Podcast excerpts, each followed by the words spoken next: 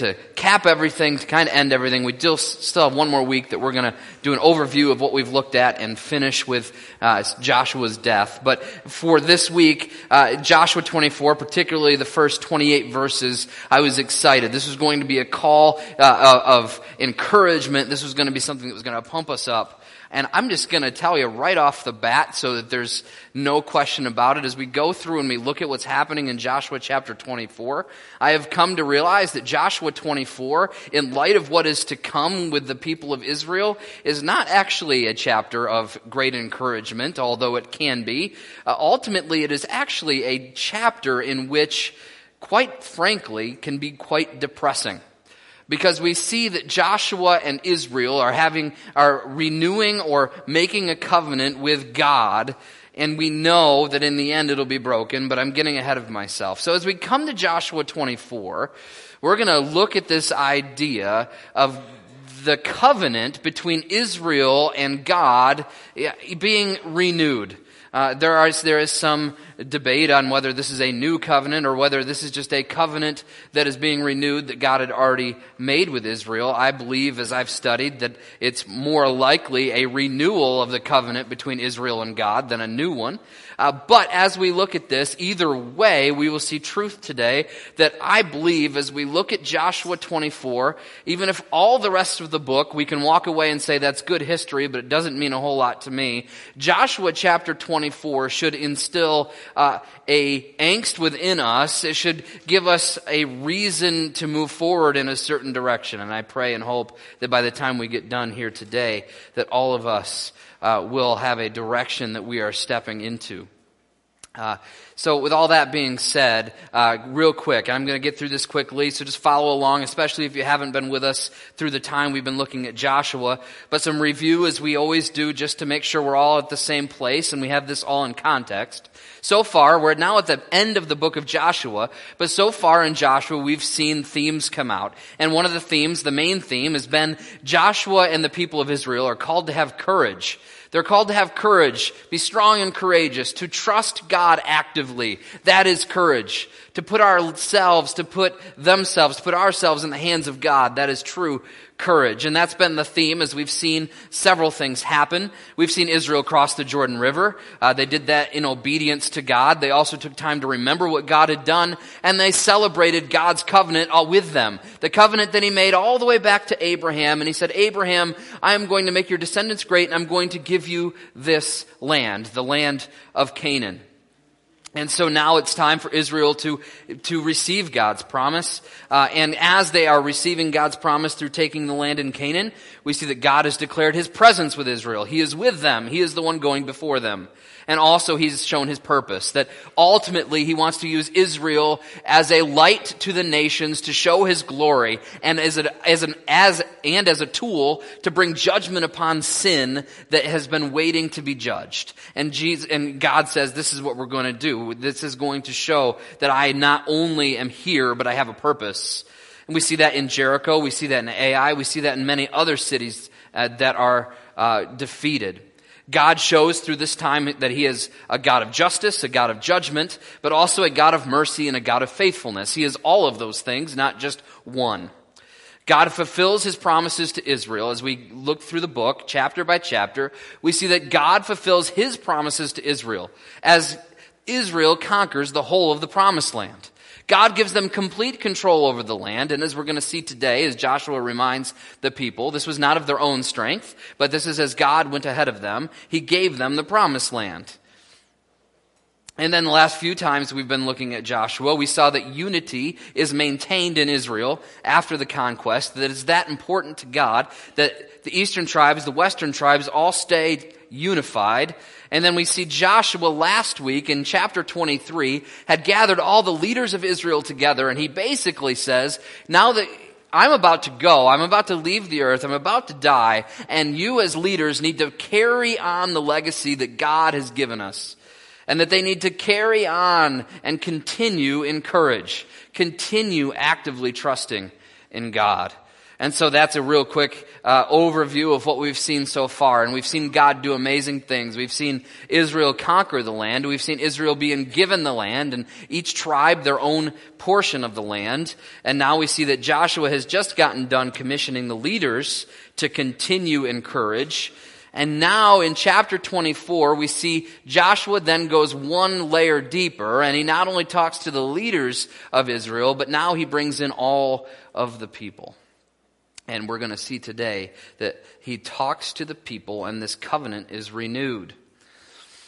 Uh, so, uh, I'm just going to read the, the first verse and the 25th verse to start with, and then we're going to read the whole thing. But just to get a little background of what this whole chapter is about, we see in verse 1 of chapter 24, Joshua gathered all the tribes of Israel to Shechem and summoned the elders, the heads, the judges, and officers of Israel, and they presented themselves before God.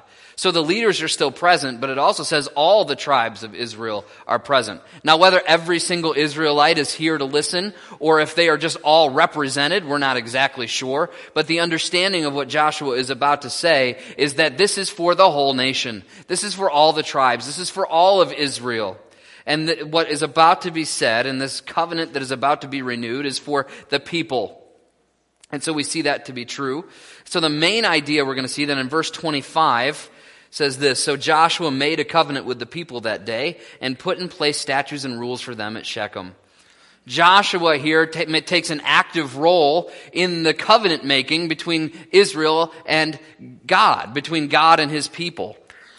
Now, as I said, this is where the debate can come. Was Joshua making a covenant for himself with the people, like it was just between him and them, or was this renewing the covenant between God and Israel. I think as we look at the rest of the context, there is a sense that yes, Joshua as the leader is asking the people to do something in a covenant, but also there is a sense that God is reminding the people of who he is and asking them to do something. So I believe right now what we see in, in Joshua 24 is that Joshua is the mediator of a renewed covenant with the people of Israel. Joshua is the mediator of a renewed covenant with the people of Israel. Now, one thing before we read the rest of this chapter that I will make a note of is notice where this is happening. Joshua is being the mediator of this renewed covenant, and it's happening in a place called Shechem.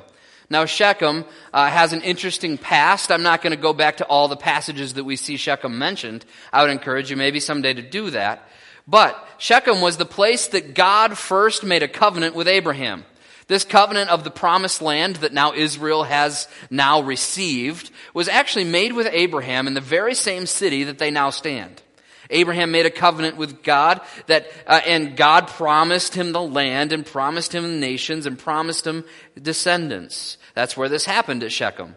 Also, later on, uh, Jacob you know, remember Jacob wrestles with God. After he wrestles with God, uh, his hip socket's put out of joint, and God renames Jacob to Israel. If you remember that in the book of Genesis. Well, it's interesting that after that event, the, it, within uh, within time right after that, he meets Esau again, and eventually what Jacob will do is he sets up an altar, and he sets up this altar that reminds himself and reminds his family that God is God. God is the God of Israel that God, as in the renaming of him, now Jacob was taking place of God, was being God's people. He was being Israel, chosen of God. And it, that altar was built after his name was changed in the, the city or the area of Shechem. So once again, a place of covenant, a place of worship. Also, uh, we also see, remember the two mountains as we talked in Joshua earlier, that there were two mountains, that one side on one mountain they would yell out the blessings of obedience, and on the other mountain they would yell out the curses of disobedience. Well, those two mountains were right alongside of Shechem. Shechem was in the valley between those two mountains. And so this was a place already in Joshua that they had been as they recited the covenant between God and Israel. And so Shechem is a very important place. It's the center of worship worship at this point in a lot of ways because of the covenants that have been made and because of the blessings and cursings that have been pronounced in this area. So that's why Joshua finds himself at Shechem. Later on, we're going to see another piece here uh, that. Uh, kind of honestly, as I studied, kind of blew me away as we see the relationship between Shechem and what is going on. But we'll get there in a little bit. With all that as kind of background, that Joshua is the mediator of a renewed covenant with the people of Israel, let's read the, 20, the first 28 verses of, the, of Joshua chapter 24. Joshua gathered all the tribes of Israel to Shechem and summoned the elders, the heads, the judges, and the officers of Israel. And they presented themselves before God. And Joshua said to all the people, Thus says the Lord, the God of Israel, long ago your fathers lived beyond the Euphrates Terah, the father of Abraham and Nahor, they served other gods. Then I took your father Abraham from beyond the river and led him through all the land of Canaan, and made his offspring many, and I gave him Isaac. And to Isaac I gave Jacob and Esau. And I gave Esau the hill country of Seir to, to possess, but Jacob and his children went down to Egypt. And I sent Moses and Aaron, and I plagued Egypt with what I did in the midst of it. And afterwards I brought you out. Then I brought your fathers out of Egypt, and you came to the sea, and the Egyptians pursued your fathers with chariots and horsemen to the Red Sea. And when they had cried out to the Lord, he put darkness between you and the Egyptians, and made the sea come upon them and cover them. And your eyes saw what I did in Egypt. And you lived in the wilderness a long time. Then I brought you to the land of the Amorites, who lived on the other side of the Jordan. They fought with you, and I gave them into your hand, and you took possession of their land, and I destroyed them before you. Then Balak, the son of Zippor, king of Moab, arose and fought against Israel. And he sent and invited Balaam, the son of Beor, to curse you. But I would not listen to Balaam. Instead, he blessed you. So I delivered you out of his hand. And you went over this Jordan and came to Jericho. And the leaders of Jericho fought against you and also the Amorites, the Perizzites, the Canaanites, the Hittites, the Girgashites, the Hivites, and the Jebusites. And I gave them into your hand. And I sent the hornet before you, which drove them out before you, the two kings of the Amorites. It was not by your sword, nor by your bow. I gave you a land on which you had not labored, and cities that you had not built, and you dwell in them. You eat of the fruit of vineyards and olive orchards that you did not plant. Now, therefore, fear the Lord and serve him in sincerity and in faithfulness. Put away the gods that your fathers served beyond the river and in Egypt, and serve the Lord. And if it is evil in your eyes to serve the Lord, choose this day whom you will serve, whether the gods of your fathers uh, that served in the region beyond the river, or the gods of the Amorites in whose land you dwell. But as for me and my house, we will serve the Lord. And the people answered, Far be it from us that we should forsake the Lord to serve other gods. For it is the Lord our God who brought us and our fathers up from the land of Egypt, out of the house of slavery, and who did these great signs in our sight, and preserved us in all the way that we went, and among all the peoples through whom we passed. And the Lord drove out before us all the peoples, the Amorites who lived in the land. Therefore we will also serve the Lord, for he is our God. But Joshua said to the people, you are not able to serve the Lord, for he is a holy God. He is a jealous God. He will not forgive your transgressions or your sins. If you forsake the Lord and serve foreign gods, then he will turn and do you harm and consume you after having done you good. And the people said to Joshua, No, but we will serve the Lord. Then Joshua said to the people, You are witnesses against yourselves that you have chosen the Lord to serve him. And they said, We are witnesses. He said, Then put away the foreign gods that are among you and incline your heart to the Lord, the God of Israel. And the people said to Joshua, The Lord our God we will serve, and his voice we will obey. So Joshua made a covenant with the people that day and put in place statutes and rules for them at Shechem.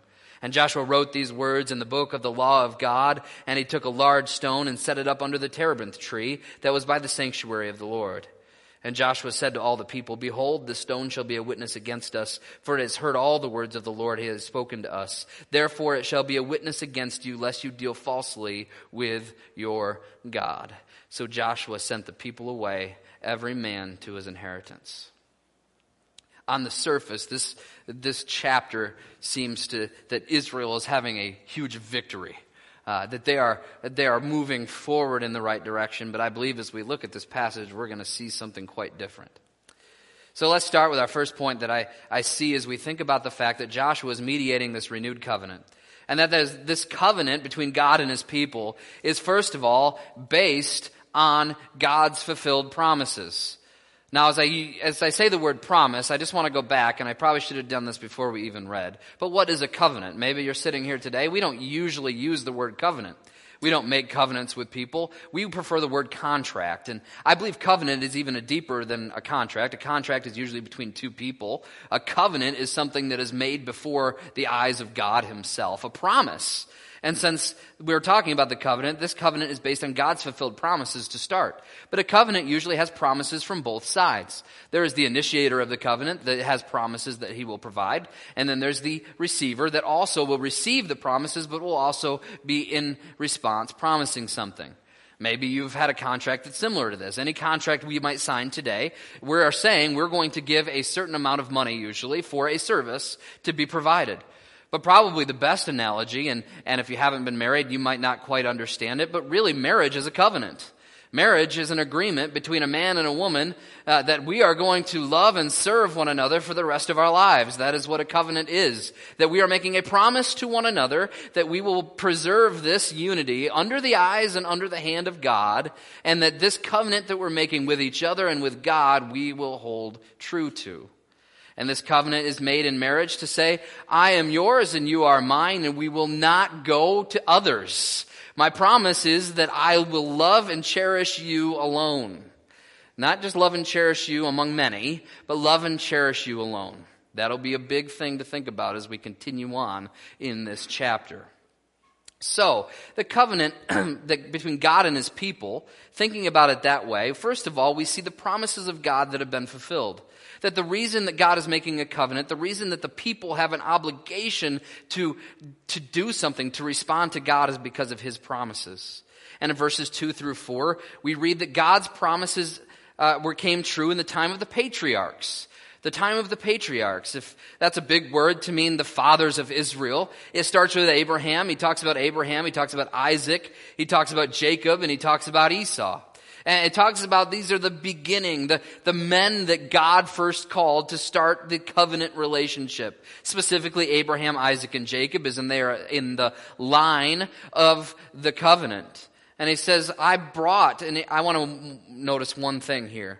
In verse 3, God says, Then I took your father and served other gods, or I took your father Abraham from beyond the river and led him through all of the land of Canaan and made his offspring many, and I gave him Isaac. Earlier than that, he says that Abraham's father and his brother were idolaters. They served other gods. Probably Abraham did as well. They were in a place in which they were serving false gods. They were worshiping false gods. And God says, I took Abraham out of that. And I made him realize there is only one true God, and that is me, Yahweh, the God of faithfulness. And he, and he draws Abraham out, and then he gives him Isaac, and he gives him Jacob, and he continues the covenant that he made with Abraham.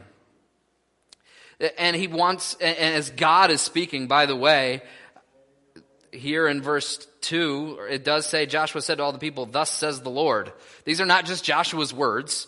This is not just a history lesson by Joshua. This is God speaking to the people. And Joshua says, as he's speaking for the Lord as a prophet here, he says, God has been faithful to Abraham and Isaac and Jacob and Esau. He drew them away from false gods to bring them to himself, away from serving foreign gods to serving Yahweh.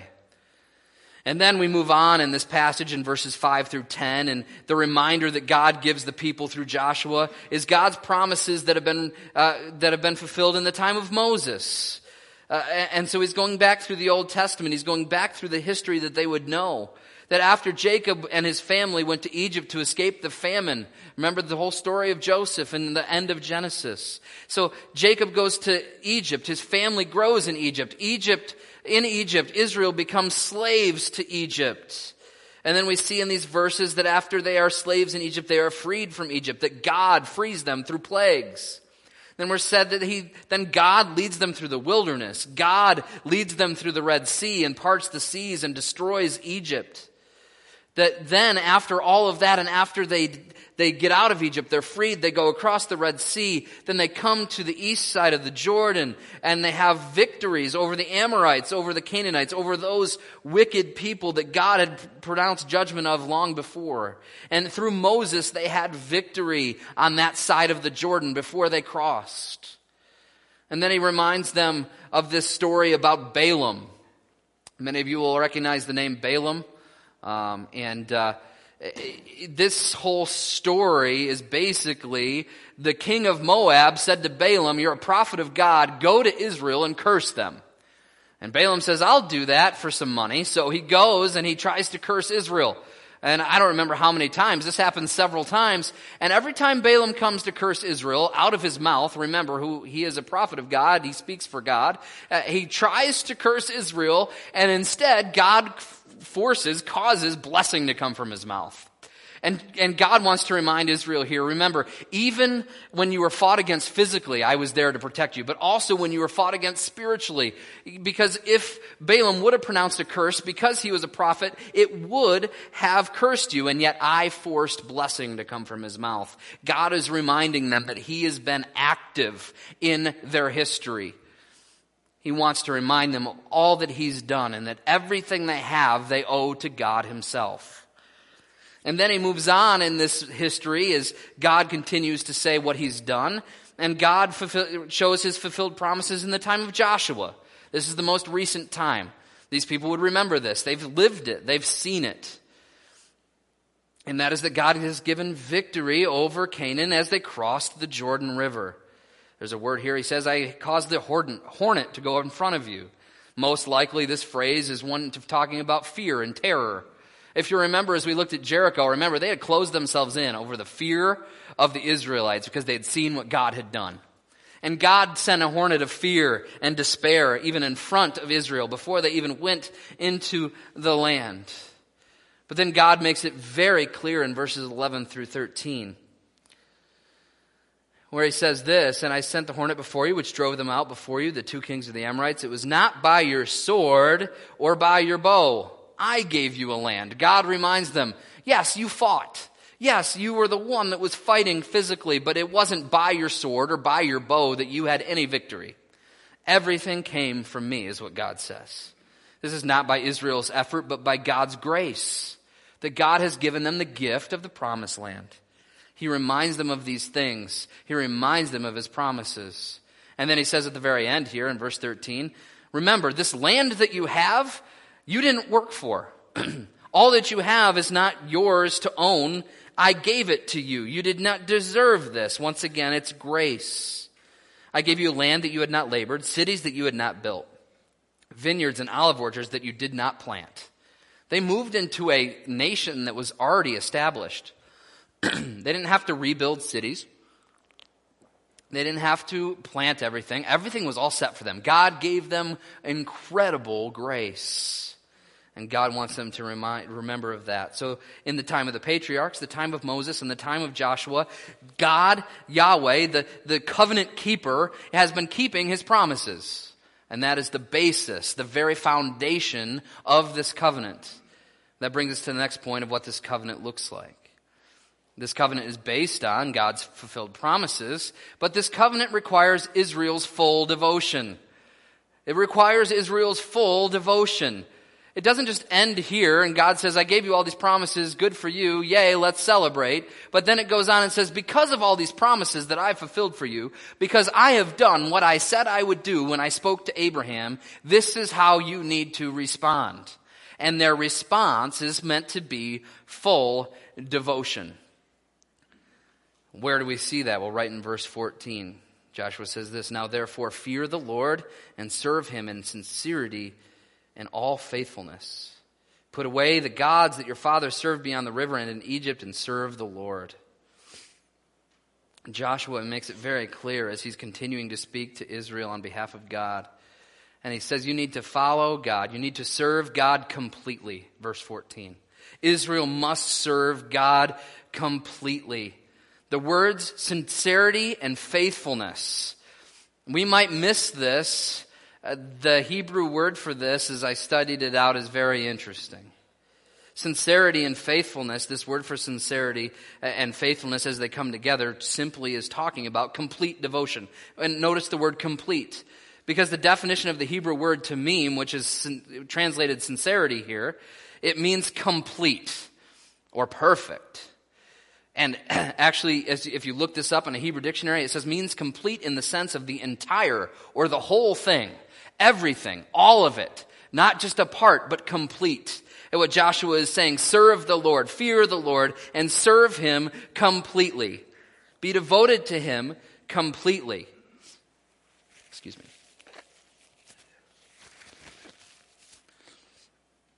In fact, uh, there have been some Jewish rabbis who have actually translated these words as single hearted.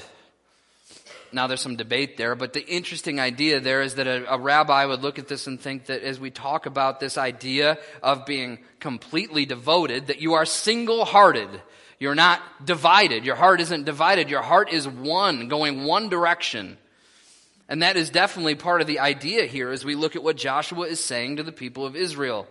Actually, moving on to Joshua 24, 23, he tells the people to incline their hearts, to give their hearts, their whole hearts. Real quickly, I, we breezed past this as we did the allotment of land, but we remember that Caleb was given a certain amount of land. And this land that Caleb was given, we're told that he was given because he wholly followed Yahweh. He wholly followed the Lord. That's in chapter 14, if you want to go back and look at that, 14, 9 through 14. That Caleb was given his land because he wholly followed the Lord completely. Not just in part, but completely.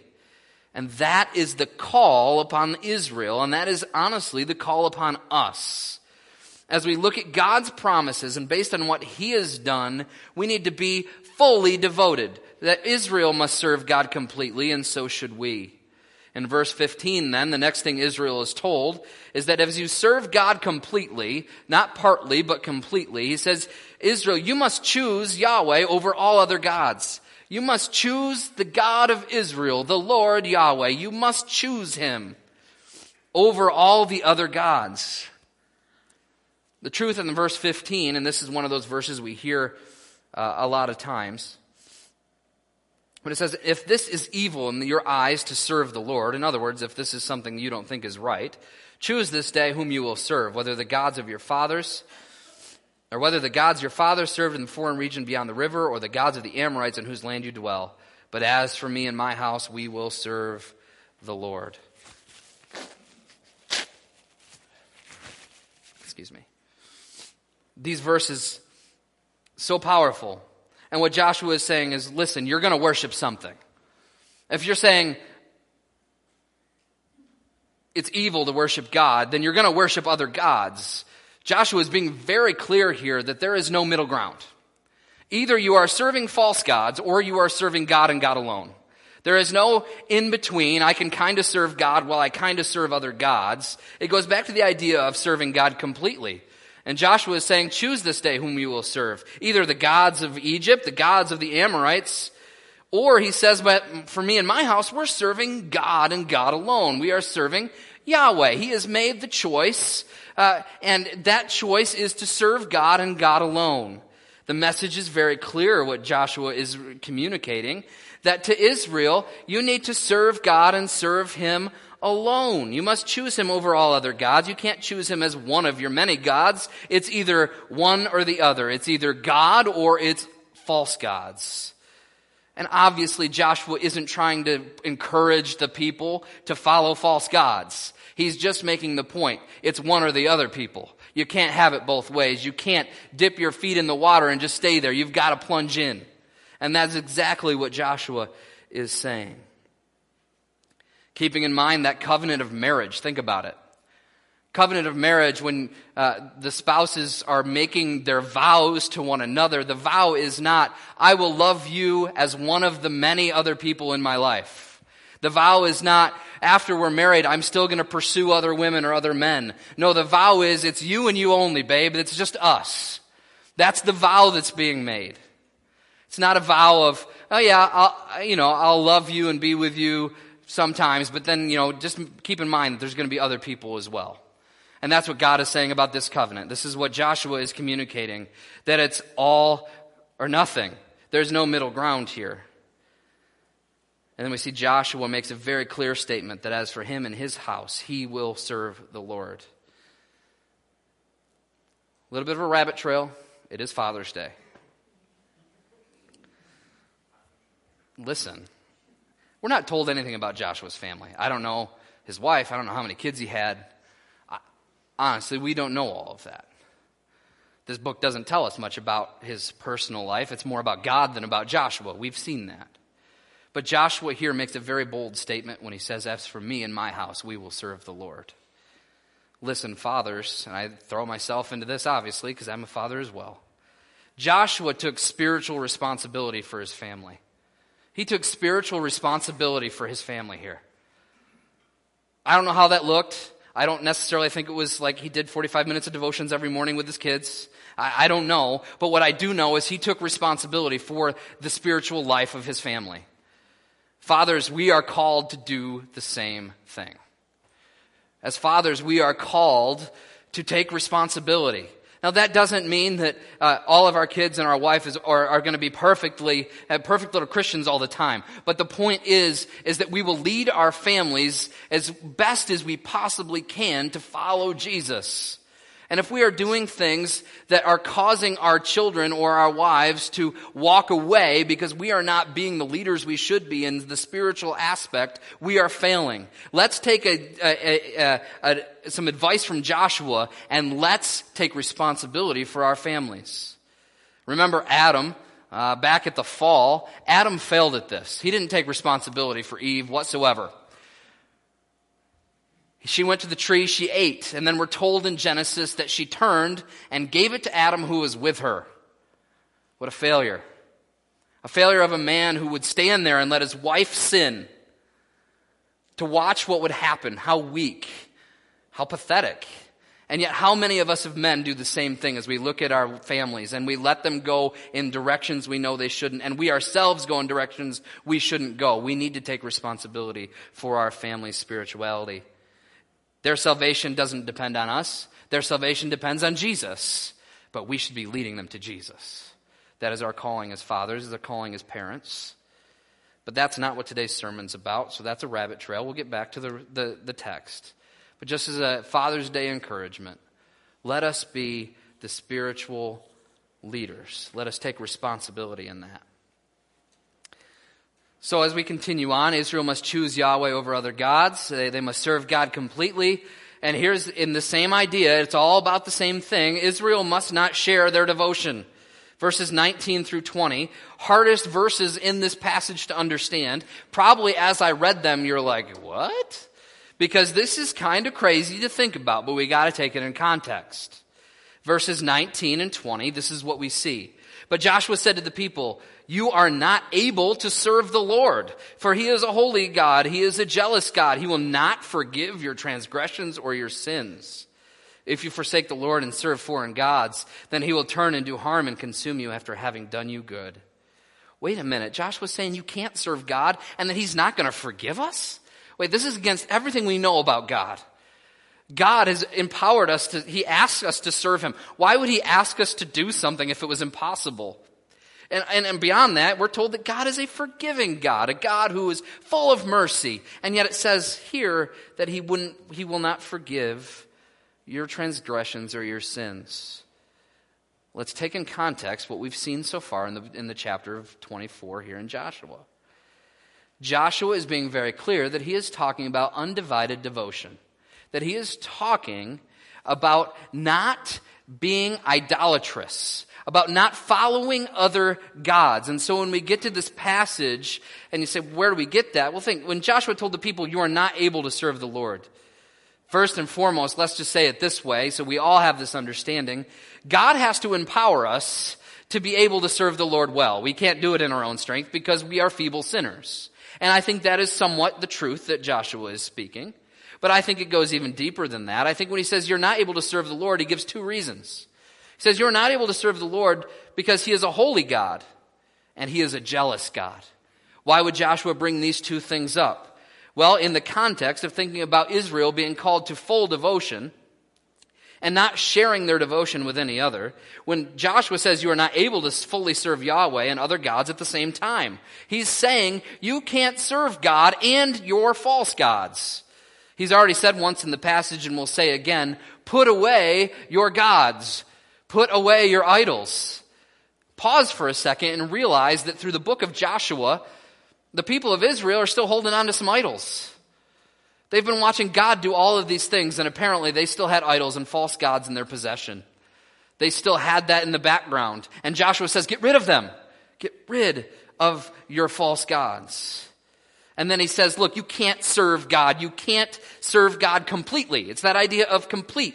You can't do it if you have other gods in your life because he is a holy God. He is set apart. He is uniquely pure above all else. And therefore you can't just serve him as one of many because he is holy. He is set apart from all the others. And then Joshua says not only is he holy, but he is jealous. Now we don't like this word, but jealous is a good thing. If a man is trying to move in on my wife, I'm going to get angry and I'm going to do something about it. And that is not a bad jealousy. That is a good jealousy. And God says, I'm jealous. I don't want to share your love and devotion with these false, awful, terrible gods that are just going to steal life from you. I want to give life to you and therefore I am jealous. And so it's obvious here that what is being said is you can't serve God while you're serving other gods as well. He's not just one of the many. He's not just a part of your life. He needs to be all of it. And Joshua says, you can't do it. You can't live this way. You can't have him be your God and still serve other gods. That's why in verse 20 he says, if you forsake the Lord and serve foreign gods, then he will turn and do harm and consume you after having done you good. He's very clear here that this half heartedness or having two hearts, dividing your heart, is not what God is calling Israel to. And he says you can't serve him the way you say you're serving him. Keep in mind, they just got done basically restating everything that Joshua had said and then saying, yes, we're going to serve God. And Joshua says, no, you're not, because you're not willing to give up your false gods. That's the context that we see here. And also, by the way, Deuteronomy chapter 31.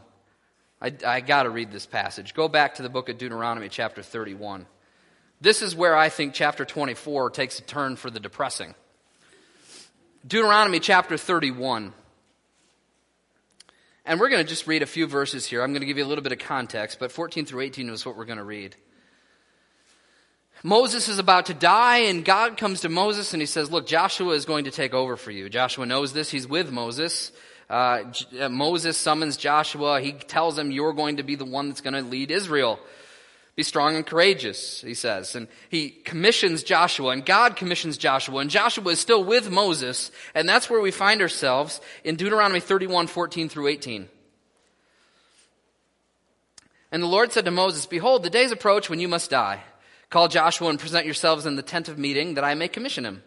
And Moses and Joshua went and presented themselves in the tent of meeting. And the Lord appeared in the tent in a pillar of cloud, and the pillar of cloud stood over the entrance of the tent. So far, so good. And the Lord said to Moses, Behold, you are about to lie down with your fathers. Then this people will rise and whore after foreign gods among them in the land that they are entering. And they will forsake me and break my covenant that I have made with them. Then my anger will be kindled against them in that day, and I will forsake them and hide my face from them, that they may be devoured. And many evils and troubles will come upon them, so that they will say in that day, Have not these evils come upon us, because our God is not among us? And I will surely hide my face in that day, because of all the evil that they have done, because they have turned to other gods. Joshua is commissioned to lead Israel and he's commissioned to a failing mission. God says, You're going to go into the land, and the people, they're going to be adulterers. They're going to leave me and they're going to serve other gods. That's what Moses is told with Joshua standing right beside him. Joshua knows this. No wonder Joshua needed to be strong and courageous to lead the people even though he knew which direction they were going. So I just want to say this. When Joshua says to the people, no, you aren't able to serve the Lord, it's probably mostly because Joshua knows they can't. Because God has already said they're going to leave God and they're going to go the way of foreign gods. Joshua knows this. And so he's talking to the people and he's saying, look, God's already told me what's going to happen. You guys aren't going to be able to do this. And Joshua is calling out to them and said, don't serve other gods. Even though he knows where it's going, he is pouring himself out as God is using him to speak to the people of Israel. So that's where you think about it now, all of Joshua has a little bit of a bitter tone. Because you think about it, every good thing that's happening, what's coming is that much worse. In a few weeks after Justin comes, we're going to go ahead and dive into the book of Judges. Get ready for that one because it's not a pretty picture of what happens to Israel when they forsake Him. when they forsake Yahweh and go the way of other gods. We got to get to our third point this morning. As we looked at our first couple points in this covenant, first of all, is based on God's promises. It requires Israel's full devotion. We see here at the end of this, this uh, chapter, the covenant is confirmed by a response from the people. It's confirmed by a response. This is important. That covenants were ratified by a response of the people. In a sense, a signature. Like it was, it was the witness to say, yes, we are willing to follow this covenant. And that's exactly what Israel seems to do here towards the end of this chapter. We see that the people declare their devotion to Yahweh. That was their response. They declare their devotion to Yahweh verses 16 through 18, verse 21, verse 24. Three times, Israel says, we will serve the God of Israel. We will serve Yahweh. And we read that and we can get excited and we can say, yes, they finally get it. They're following God. They're listening to what Joshua is saying. But as I've already said, we know the book of Judges. We know back to the book of Deuteronomy, things are not going to go the way that they say they are. Notice three times they speak their devotion. They've done this before, by the way, in the book of Exodus. Uh, three times they say they're going to serve God, only to be followed by the golden calf incident. A little bit of uh, foreshadowing here. By the way, this idea of declaring their devotion, what it is, is they're using their words to say something, but their actions aren't backing it up. They're saying they're going to serve God, but what proof do we have? You can say that you're going to serve God. That doesn't mean you will. Actually, this continues on through the people of Israel. It continues all the way to the days of the Pharisees. And I would dare say it continues on till today. That people will use words and say the right thing and declare allegiance to God, but not really mean it. Many of you know Isaiah 29, 13. It says, you know, they worship me with their lips, but their hearts are far from me. That's what Isaiah says. Jesus quotes it of the Pharisees. They're, they worship me with their words, but their hearts are far from me. Words aren't what God wants. And yet that's what Israel is giving. It says, I, yes, we will follow the Lord. Look at what he's done for us. We will follow him. So Joshua calls the people to action. So the people declare their devotion three times, and Joshua wants to make sure that they really mean it. So eh, the people are called to action. In verse 23, we see this. He said, Then put away the foreign gods that are among you, and incline your heart to the Lord, the God of Israel. Give your heart fully to God and get rid of your false gods. That's what Joshua says. He says, okay, you're saying it. You're saying it. That sounds great, but now get rid of your gods. Verse 14, by the way, he already had said this one other time. When he says to serve the Lord in sincerity and faithfulness, he says, put away the gods that your fathers served beyond the river in Egypt. They are still carrying gods, maybe figuratively, but most likely physically, they are carrying gods with them, and Joshua says, get rid of them. Apparently, they still had these gods and they needed to be put away. Joshua, now this is interesting. Going back, remember we talked about Shechem. Uh, in, Shechem, we see a story that happens. Uh, you can turn there if you wish. I'm going to go there, uh, and you can listen along, or you can turn there. But we're going to go to Genesis 35 quickly. Genesis chapter 35.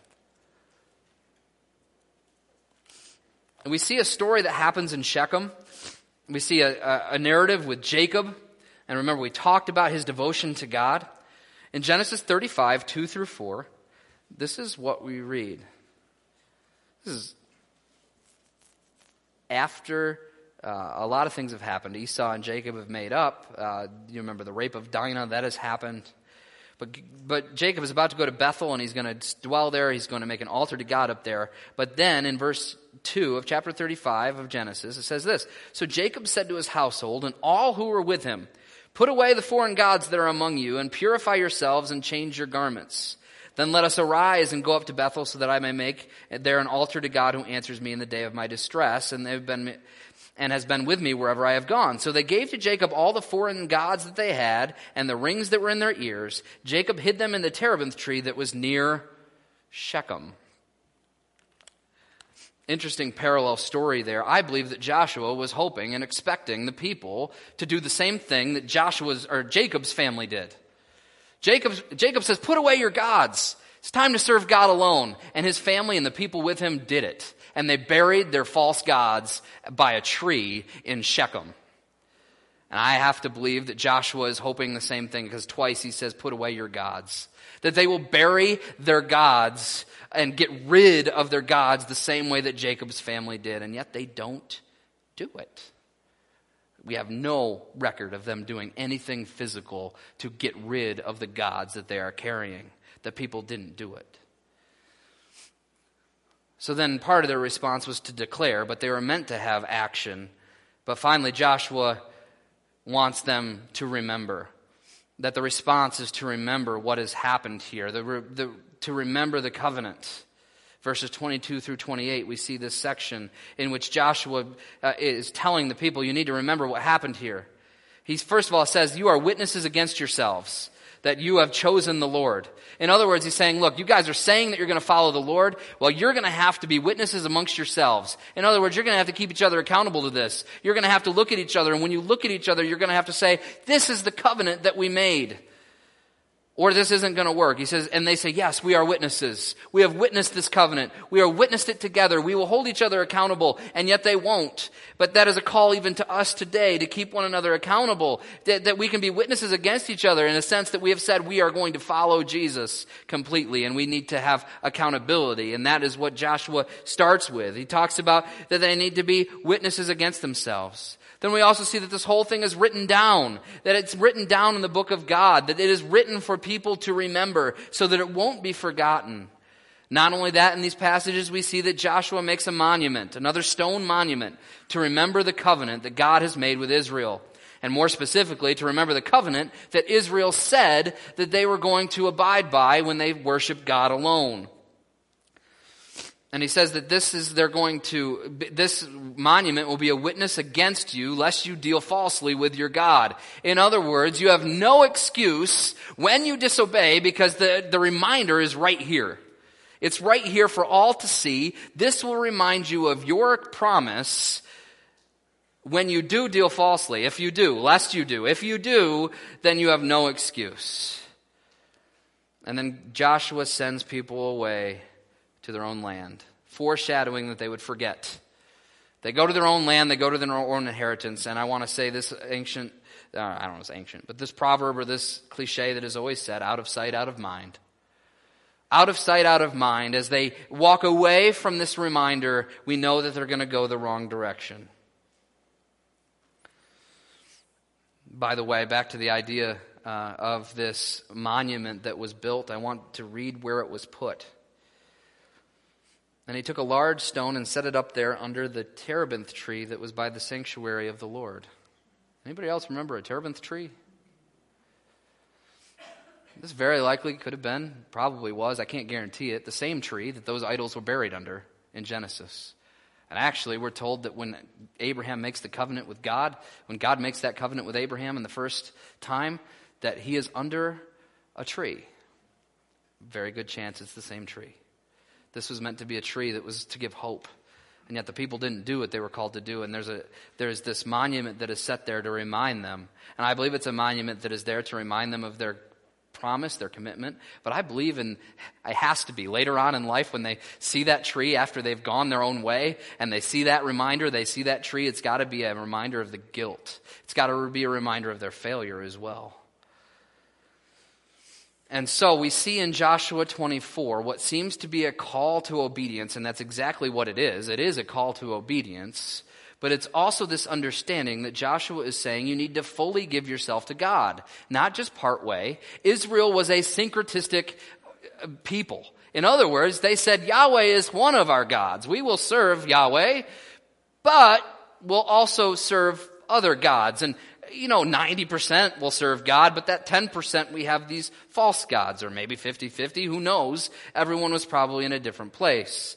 But Israel, obviously, here throughout Joshua 24, is not going to submit to complete devotion. And as I said before, the spoiler of all this is when we go to Judges, we're going to see that Israel does not keep this covenant, just like Deuteronomy 31 told us. But I'm not going to dive into all the things that Israel does wrong and when they forget this covenant and when they walk away from God. We will do that when we do get to Judges, which will be in just a few weeks. However, I want us to remind, I want to remind us of one thing this morning because this can be like I said at the beginning, fairly depressing that Israel is doomed because they're not going to follow God completely, but Joshua is begging and God is saying, this is what I have done. Now respond to me. And they respond by saying they're going to follow him, but they don't do anything about it. They don't get rid of their gods. And it's going to end up destroying Israel. And we'll talk even more about that next week as we look at the, the death of Joshua and all those who are around him. But I want us to be very clear here that the failure of this covenant the failure that this, this does not work.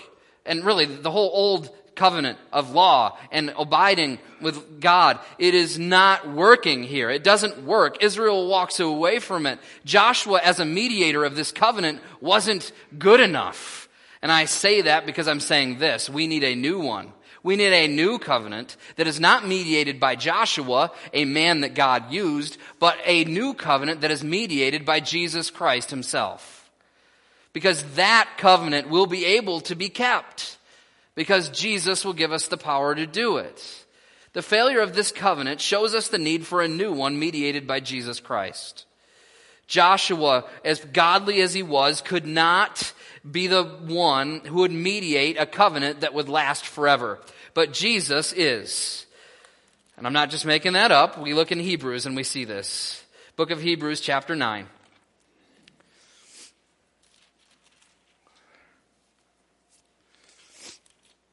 Hebrews chapter 9, verse 15.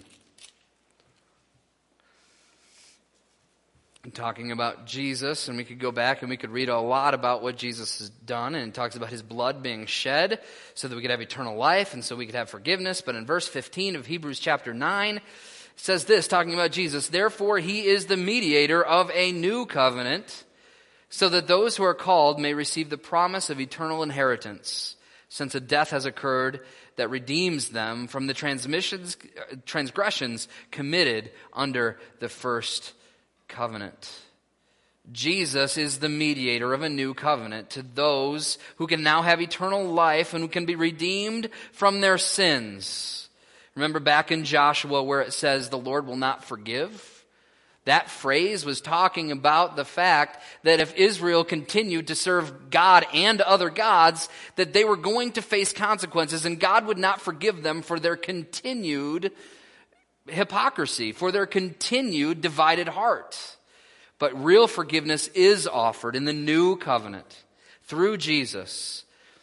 Going back a verse, I want to read this too. It says, How much more uh, it talks about the blood of bulls and goats in verse 13, that it sprinkles defiled persons with the ashes, it sanctifies them, it purifies them. Then it says, How much more will the blood of Christ, who through the eternal Spirit offered himself without blemish to God, purify our conscience from dead works to serve the living God?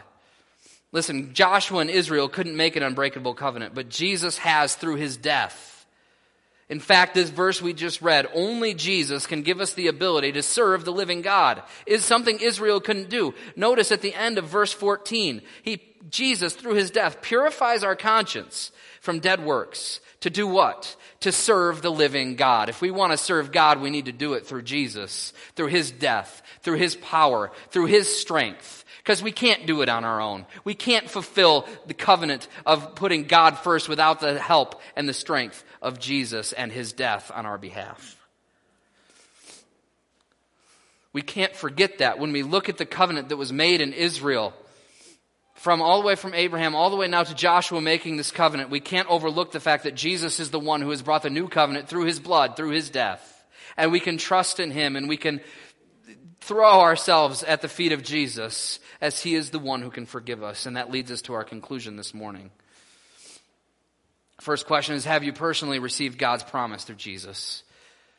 The new covenant, that God gives forgiveness through the shedding of Jesus' blood. He died on the cross. He rose again after living a perfect life. He was the perfect sacrifice, as Hebrew tells us, so that we could have experience, we could experience forgiveness and we could experience a relationship with God so that we can truly serve God because of His work. Have you accepted this promise through Jesus? Have you given your life to Jesus Christ? Have you said, I don't want to live for this world's gods anymore. I don't want to live for this world anymore. I want to live for Jesus because he died for me. Today is the day that you can accept Jesus as your Savior, commit your life to Him, and no longer live a divided life, but move forward towards Jesus, the one who gives the ultimate and best covenant.